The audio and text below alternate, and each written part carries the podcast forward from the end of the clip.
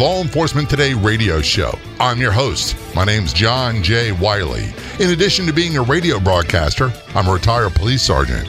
For the latest news articles and much more, check out our website, letradioshow.com. In the Law Enforcement Today show, we'll be joined by special guests. We'll be talking about their experiences and issues affecting law enforcement officers, first responders, their families, their community, and victims of horrendous crimes. Be sure to like us on Facebook. Our page is Law Enforcement Today Radio Show. Check out the daily articles on our website, letradioshow.com. And while you're there, download our free app. The Law Enforcement Today Show is brought to you in part by Transformations Treatment Center. Many are using the term epidemic to describe the current problem of drug and or alcohol abuse in the United States. Virtually everyone we know has been negatively impacted by this problem. Yet for so many that are experiencing the devastating effects of drug and or alcohol abuse, they don't know who to turn to for help. Who can we trust to care for our loved ones? Transformations Treatment Center is one of the most respected, ethical, and professional drug and alcohol treatment centers in the world with a strong focus on individualized care, offering a wide range of holistic, specialized, and medically supervised treatment programs. We know that many of you have questions. Take the time to call Transformations Treatment Center for the answers. 888 991 9725. That's 888 991 9725. Or go online to transformationstreatment.center. Calling us from Los Angeles, California, Al Marino on the phone. Al is a former Los Angeles Police Department police officer. He's also the owner of Global Investigations and VIP Security Services, and he is an author. He wrote a book called LA's Last Street Cop Surviving Hollywood Freaks, the Aryan Brotherhood, and the LAPD's homicidal vendetta against me. Al, thanks so much for being a guest on the show. Very much appreciated. It's uh, wonderful to be on your show, and thank you. You've been a busy guy. Before we get into details uh, of your career, and there's a lot of things to talk about, tell people about your book, where they can get more information, where they can buy it, et cetera, et cetera. Well, it's on Amazon, and just uh, click on, you know, the title, LA's Last Street Cop, and, you know, the information will come up, and you can go ahead and order it from there. Excellent. So do a Google search for I, I found it easier just to, to, type in LA's Last Street Cop and it pops up on Google. Uh, you can find it that way. Uh, what is the book about? It's about your career, obviously. Correct. It uh, it's about uh, a story of a kid raised in the hood. In my case, it was in uh, South Central Los Angeles and it bordered Watts, and um, we were raised in a uh, in a home under 800 square feet with 11 kids. We were the poorest, you know, family on the block. When I went to school, I had both an undiagnosed case of dyslexia and dyscalculia, which is a neuro- neurological problem where you have problems reading and ciphering out, uh, you know, arithmetic or math.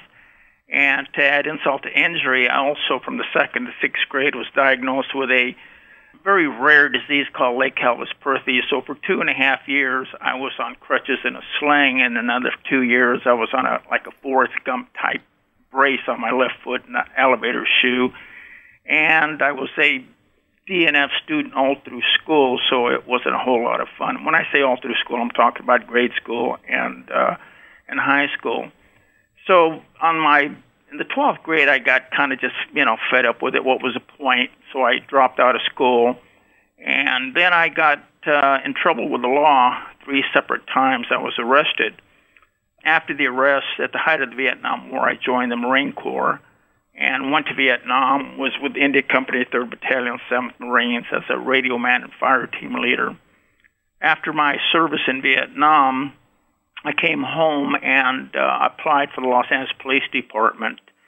And uh, it took me five years to get on from 1970 to 75. I was disqualified nine separate times, all for erroneous medical, uh, you know, uh, reasons. Anyhow, I fought them, and I got on in 1975.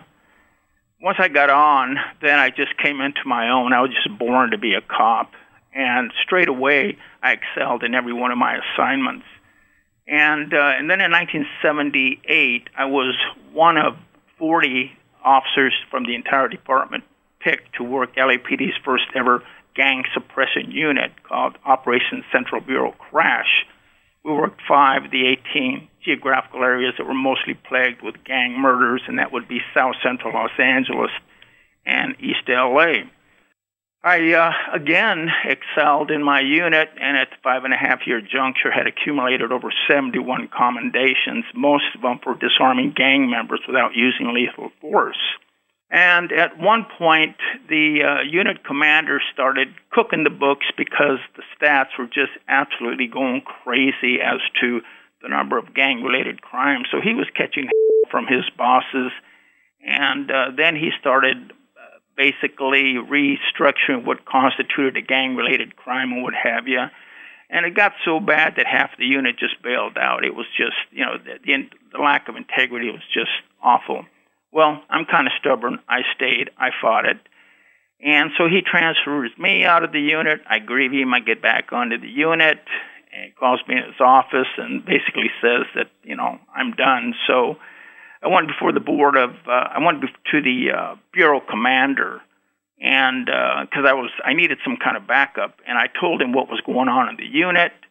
And he said, okay, Al, we knew what was going on, but nobody would have the reproductive organs enough to come up and tell us, is there anybody that'll support your, you know, your allegations? And I says, well, we have four supervisors, and two of them came forward, and they threw their careers under the bus because they backed me up.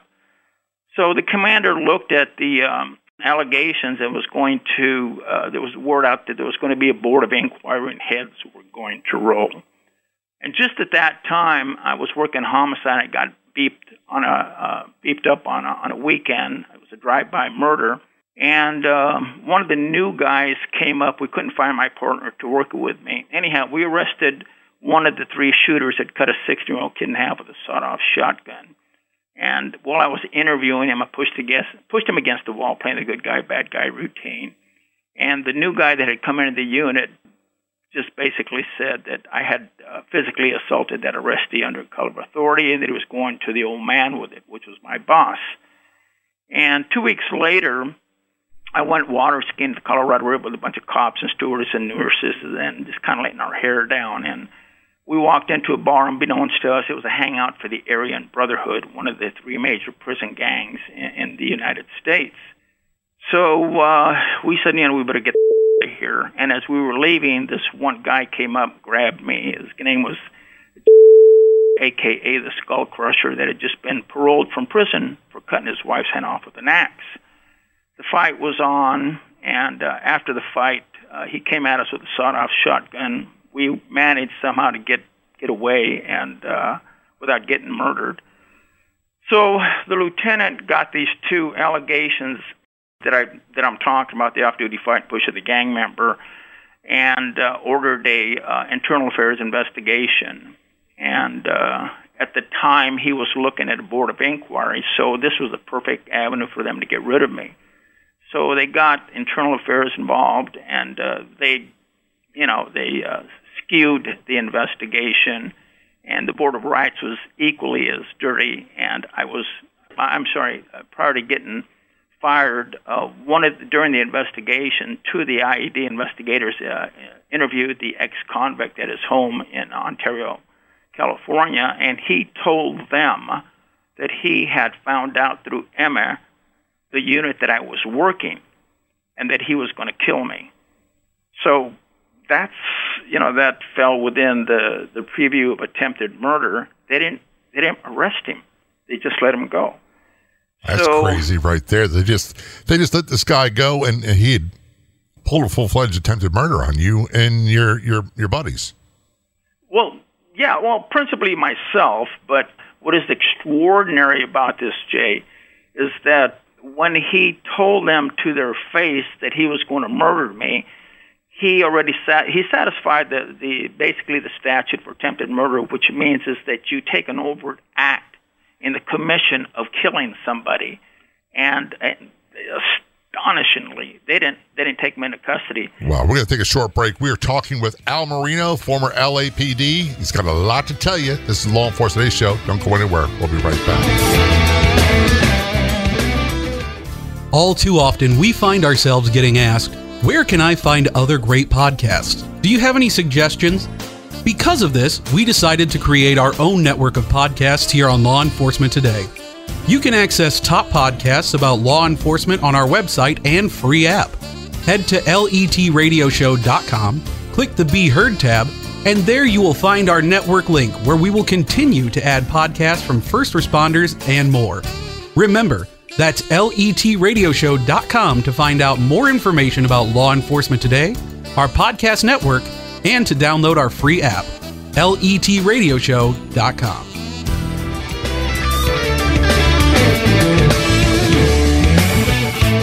Back to our conversation with Al Marino. Al is a former Los Angeles Police Department police officer. He's also the author of the book LA's Last Street Cop Surviving Hollywood Freaks, the Aryan Brotherhood, and the LAPD's homicidal vendetta against me. Al, before we went to break, you're talking about this guy who's part of the Aryan Brotherhood, well known, huge prison gang nationwide that basically tried to kill you. And somehow an internal affairs investigation was launched against you because this and another incident. Take us from what what happened from there. Well, after the internal affairs investigators uh, interviewed him because of the off-duty fight at the Colorado River, like I said, part of their interview was uh, basically to you know find out what happened. But this ex-con was on parole, so he started obviously you know uh, telling them lies and saying. Uh, that I had struck him, uh, you know, and it wasn't warranted and what have you. But anyhow, to make a long story short, they they got what they needed because they were directed by you know their bosses in internal affairs to find out what happened.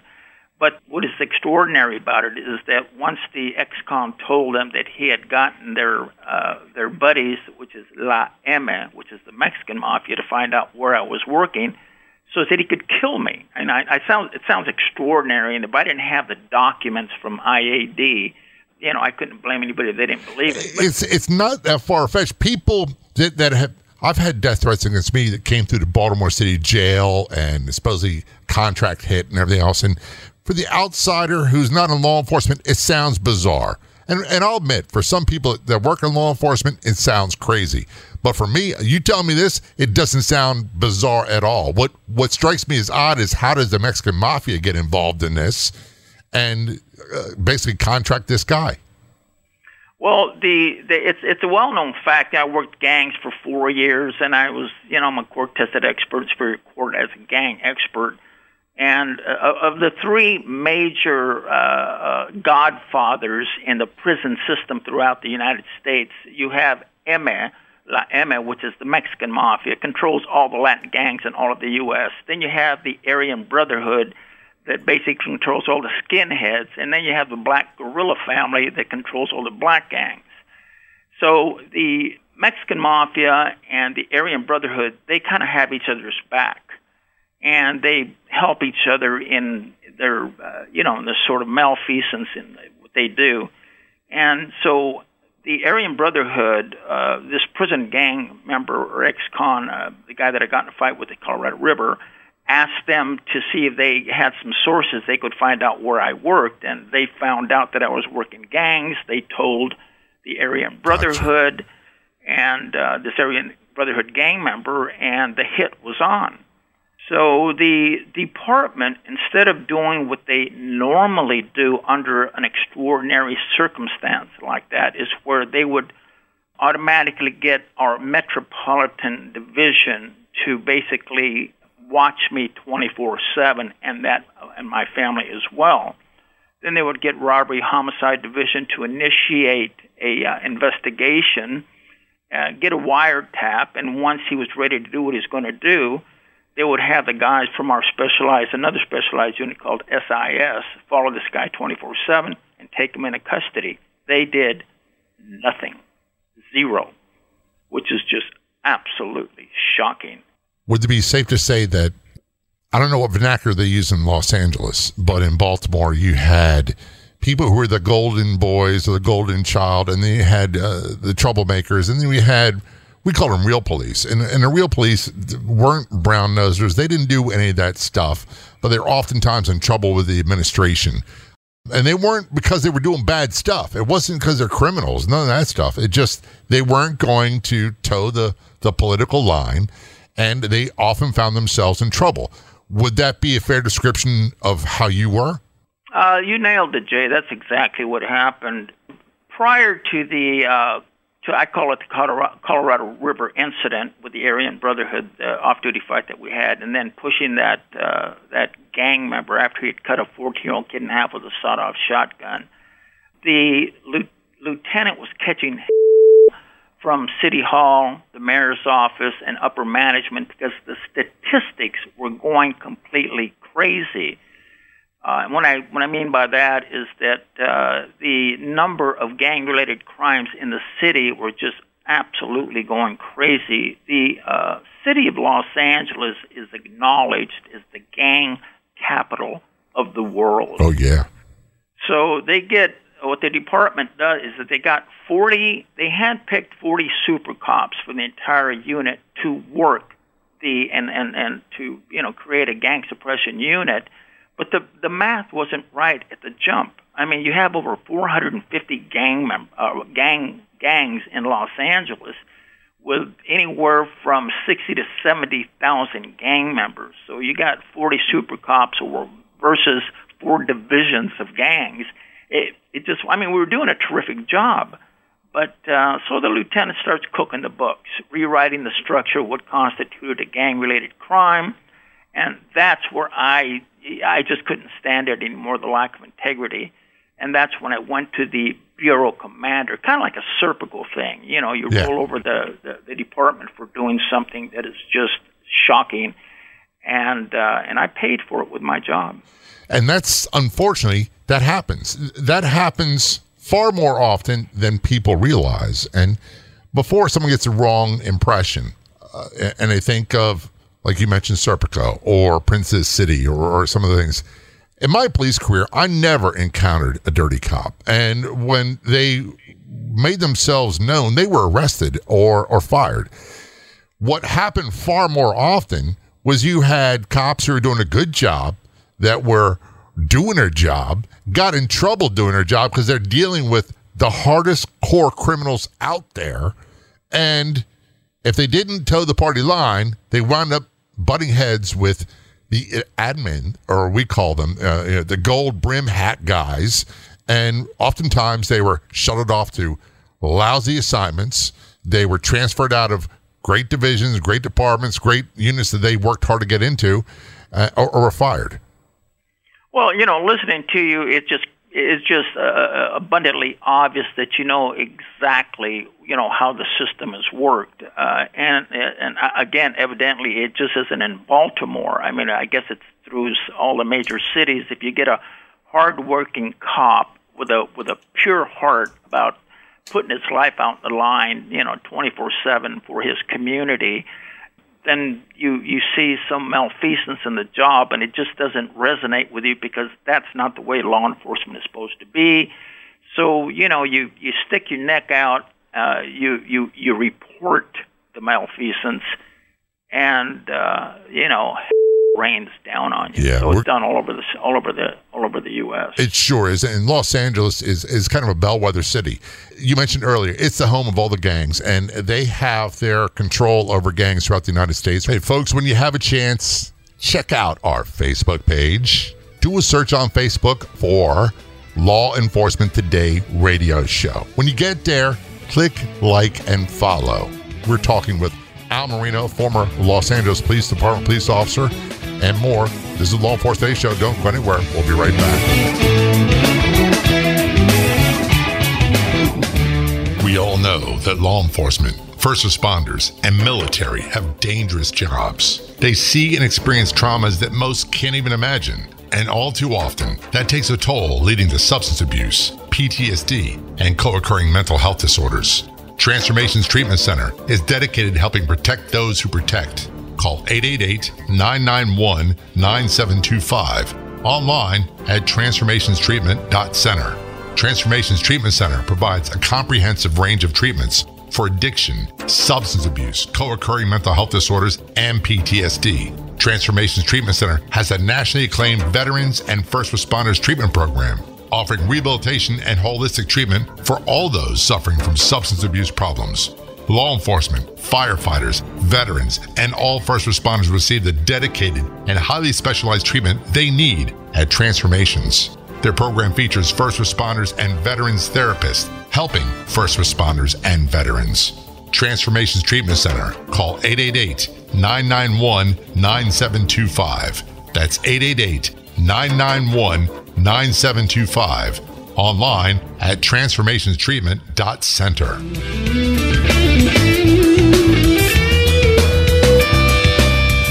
Return conversation with Al Marino on the Law Enforcement Today show. Al is a former Los Angeles Police Department police officer and he's also a combat veteran, United States Marine Corps Vietnam veteran, and he is the author of a book called LA's Last Street Cop Surviving Hollywood Freaks, the Aryan Brotherhood, and the LAPD's Homicidal Vendetta Against Me. Before it went to break out, we were talking about, and I've seen it, there are reports of it happening forever. And we've got reports uh, uh and articles on our website. Just go to letradioshow.com of crimes being downgraded. And this is something that comes from on high. People forget. And here's a little ba- basic lesson in civics most police departments are run by the mayor. The mayor picks their police commissioner. The police commissioner promotes the staff that he wants, he or she wants, that are going to toe their, their line. And all the orders come from the mayor on down. It doesn't start at a street level cop and work its way up. It's the other way around.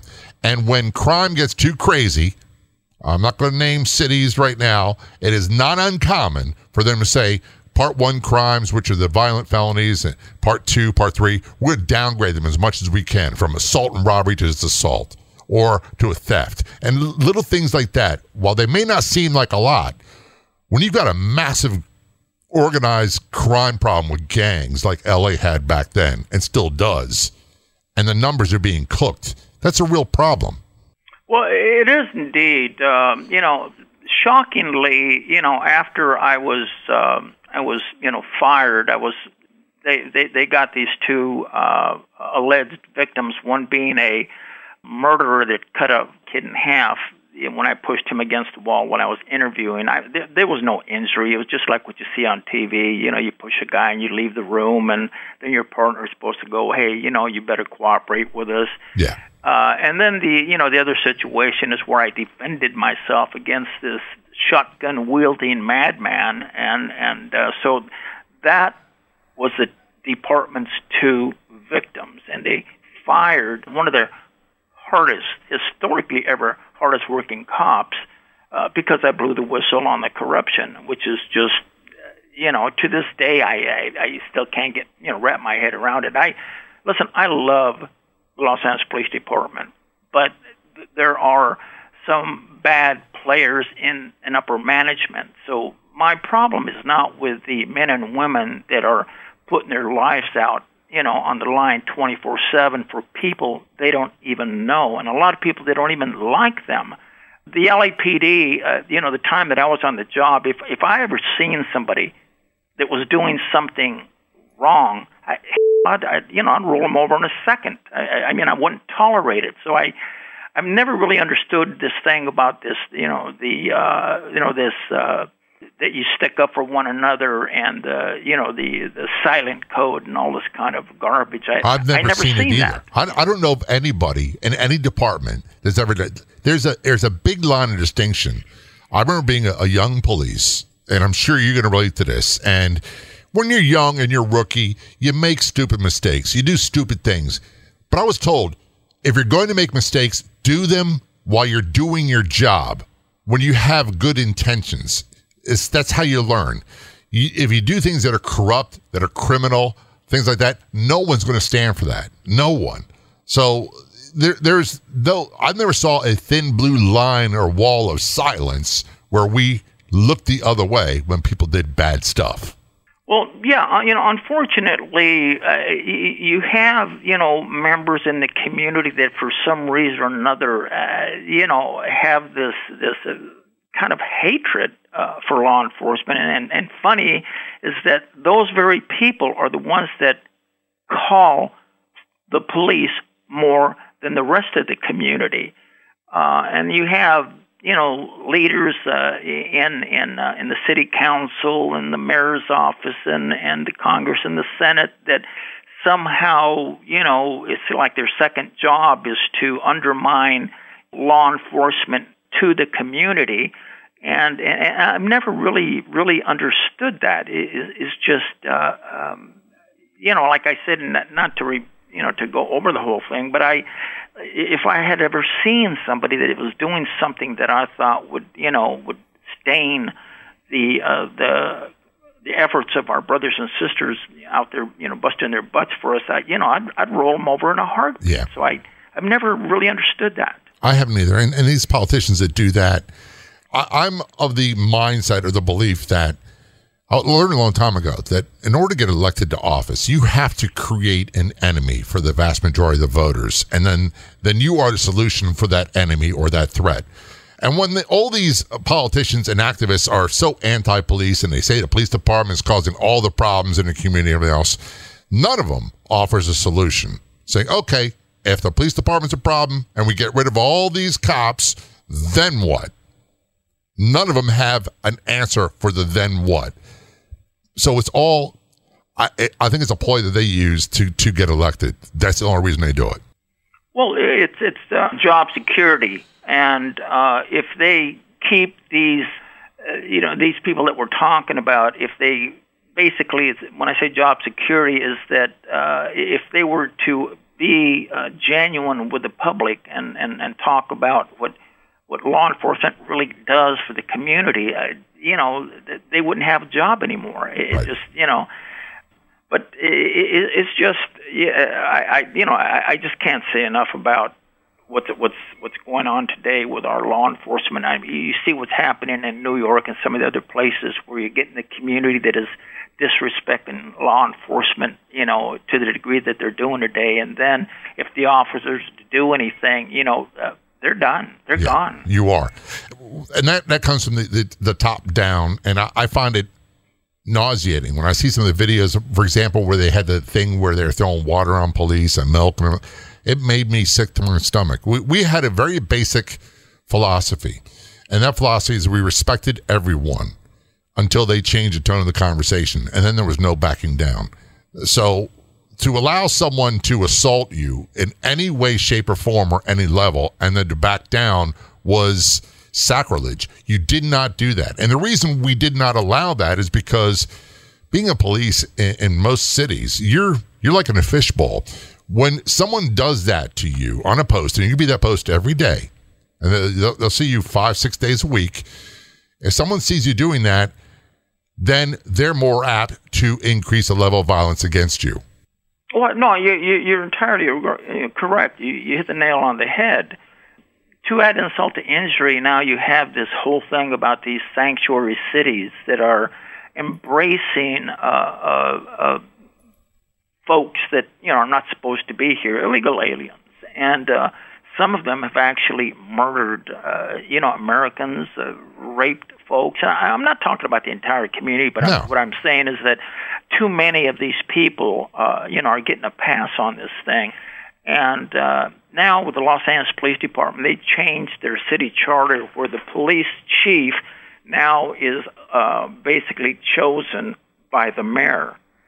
Prior to that, it used to be the city council. So the mayor or the, the, the chief of police and his his uh, coppers were basically they didn't have to worry about you know being politicized. But today, that's the way it is, and uh, the basically the chief of police will throw his own people under the bus to placate the mayor and maintain his position, and it's just not a good thing today. When you look back at history, there's a couple things that, that stand out about that. In Baltimore, in my case, years like in the 1800s, control of the department was taken away from the city and given to the state, and now they has the city has limited control. Uh, it's because of abuse by the city government. Uh, we had the same thing happen in, in, in New York. We've had it all over the United States. Uh, this is not just an LA issue. This is a national issue. And by the way, it's still occurring. This is the Law Enforcement Today show. We're going to take a short break and we will be right back.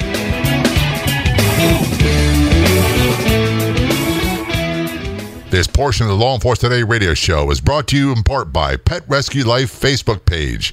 Everyone's welcome at the Pet Rescue Life Facebook page, where you'll find fun, informative, and enjoyable posts daily. Purebred, mixed breeds, rescues, we love them all. Be sure to like the Pet Rescue Life Facebook page.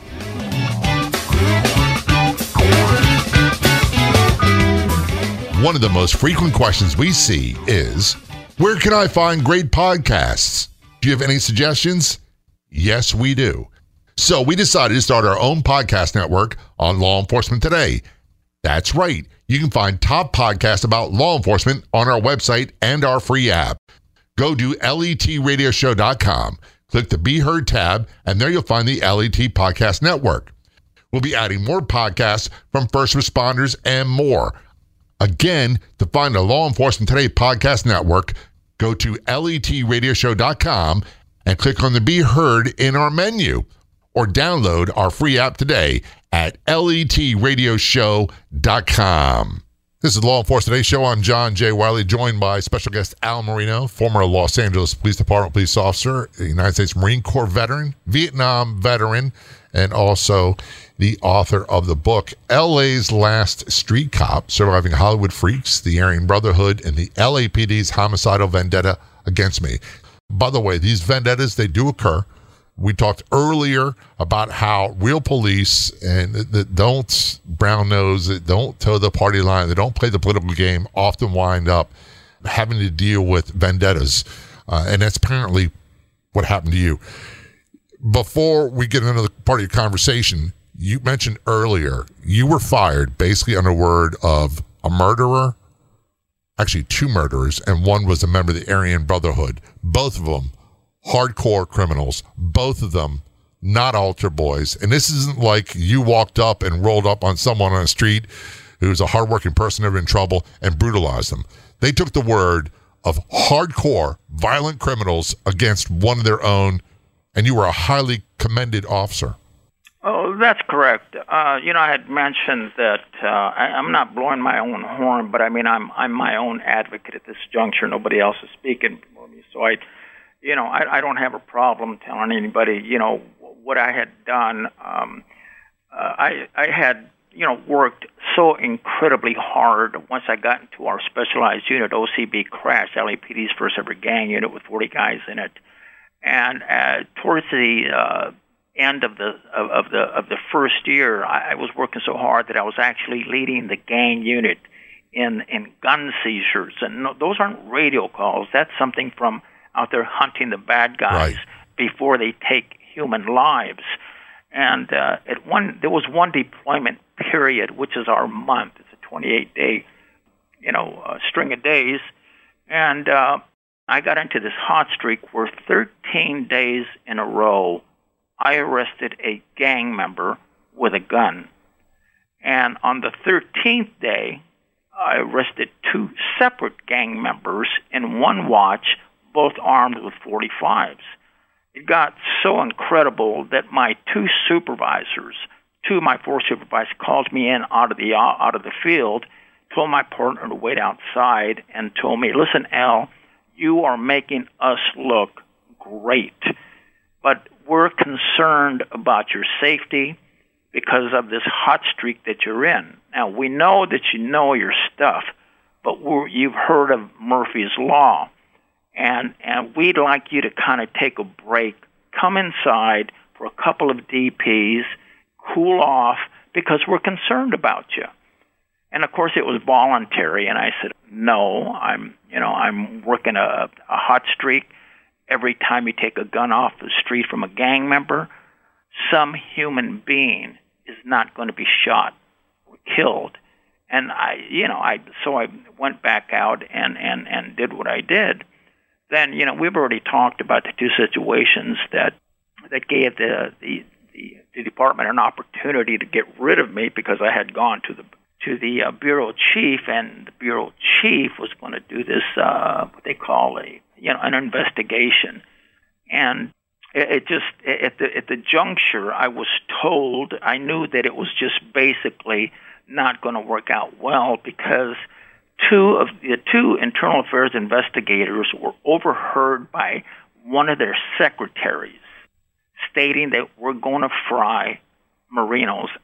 Now, that was at the beginning of the uh, internal affairs investigation into me pushing the gang member in the off-duty fight with the ex-con. And then two weeks later, I had a friend of mine that went to internal affairs and was working as one of the advocates, and he heard the advocate, was kind of like a prosecutor for the judge at a trial board, state that Marino is going to be fired regardless of what happens. So, you know, the fix was in. And of course, you know, I complained about it, uh, and, uh, you know, nobody said anything. And, you know, that, that was the end of that. I was toast. I was gone. Another extraordinary thing is that when the um, when the internal affairs, like we had spoken about a minute ago, had actually told the two investigators to their face that he was going to murder me, the, the, the department, like I mentioned, you know, failed to do what they have a well-established protocol for a credible threat like that, and and it wasn't just like if these two uh, internal affairs investigators didn't do or make the notifications that they were supposed to make. There were a total of those two sergeants, there were a total of two lieutenants, four captains, a bureau commander, and the chief's office that were aware of that threat, and I have the documentation, uh, you know, from the trial board transcripts and the uh, internal affairs investigation that names these people. And with all of those folks involved, still, me and my family were not afforded the standard security protocol, which it's, is just it's horrifying. Yeah, it's horrifying you you took so many efforts and so many years to become an LA police officer. It's obvious that you were driven to do this and that you felt a calling and you weren't going to give up, and that's admirable. And by the way, before I forget, thank you for your service in the police department and thank you for your service in Vietnam. Both of those don't get the proper appreciation that they should, even to this day. It must have just have been a horrifying letdown for you and I can't think of the right words, Al, that when you were brought to the trial board, is what we called it in Baltimore, and you were terminated, you were fired. How does someone recover from that? How do the how do you pick yourself up and say, okay, I, I'm going to go on to Plan B? You know, it, like I said, you know, it took me five years to get on. They weren't hiring a lot of people of color when I got on the job. Uh, today, that's not the issue. I mean, it's not that way today. But when I was getting on the job, they had a token amount of, of Afro Americans and, and Latins and one or two, you know, Asian kids on there. But it, it, it's totally different today. But the drive that, that, that I had to get on the, the, the LAPD, you know, it started way back in the second grade. I remember when I was diagnosed with Legg-Calvé uh, Perthes uh, at Children's Hospital, Los Angeles, and this doctor, I remember his name, Dr. Pierce, you know, he picks me up. I was a little guy, second grader puts me on the examining table, and he looks right into my eyes, and he goes, "And what do you want to be, little man, when you grow up?" And I just barked out, "I want to be a policeman." so uh, that that was my goal from from the second grade, uh, and uh, there's just there's you know thank God that we have enough people even still today that still want to pursue that that admirable uh, and courageous career to protect the motherland, uh, you know, and, and, and its citizens from, you know, from from the bad guys. And uh, it's just so when I, you know, when I did get fired, I mean, I you talk about an honest, hardworking cop. I, they, they don't come any more hardworking, honest than myself. So you know, once I was terminated, those first, in particular, the first five years, uh, more so the first two years, I was I moved back home because I lost everything, and so I had to move back home uh, into the uh, into the you know barrio, which was you know it was awful. But the reason I principally did that is because I was afraid for the safety of my mom and my brothers and sisters. My dad had already died and and Jay, for the first two years, and this is the God's truth, I would sit out in front of the uh, uh, right on the street, sit in my car, armed to the teeth with a 44 and a 38, just scared to death that the Aryan Brotherhood or La Eme was going to come by and and murder my family. And I had nightmares like that for for for 10, 15, 20 years. So uh, it was just awful. I'm sorry you had to go through that. Uh, again, where can people get more information about your book and order it? Well, you can go to uh, there's a website laststreetcop.com. You can also uh, get the book um, LA's Last Street Cop on uh, on Amazon. It's probably the simplest way to get it. Al, thanks so much for your service and thanks for being a guest on the Law Enforcement Today show. Very much appreciated. Uh, thank you so much for having me on the show, Jay. Check out our Facebook page. Do a search on Facebook for Law Enforcement Today radio show. When you get there, click like and follow.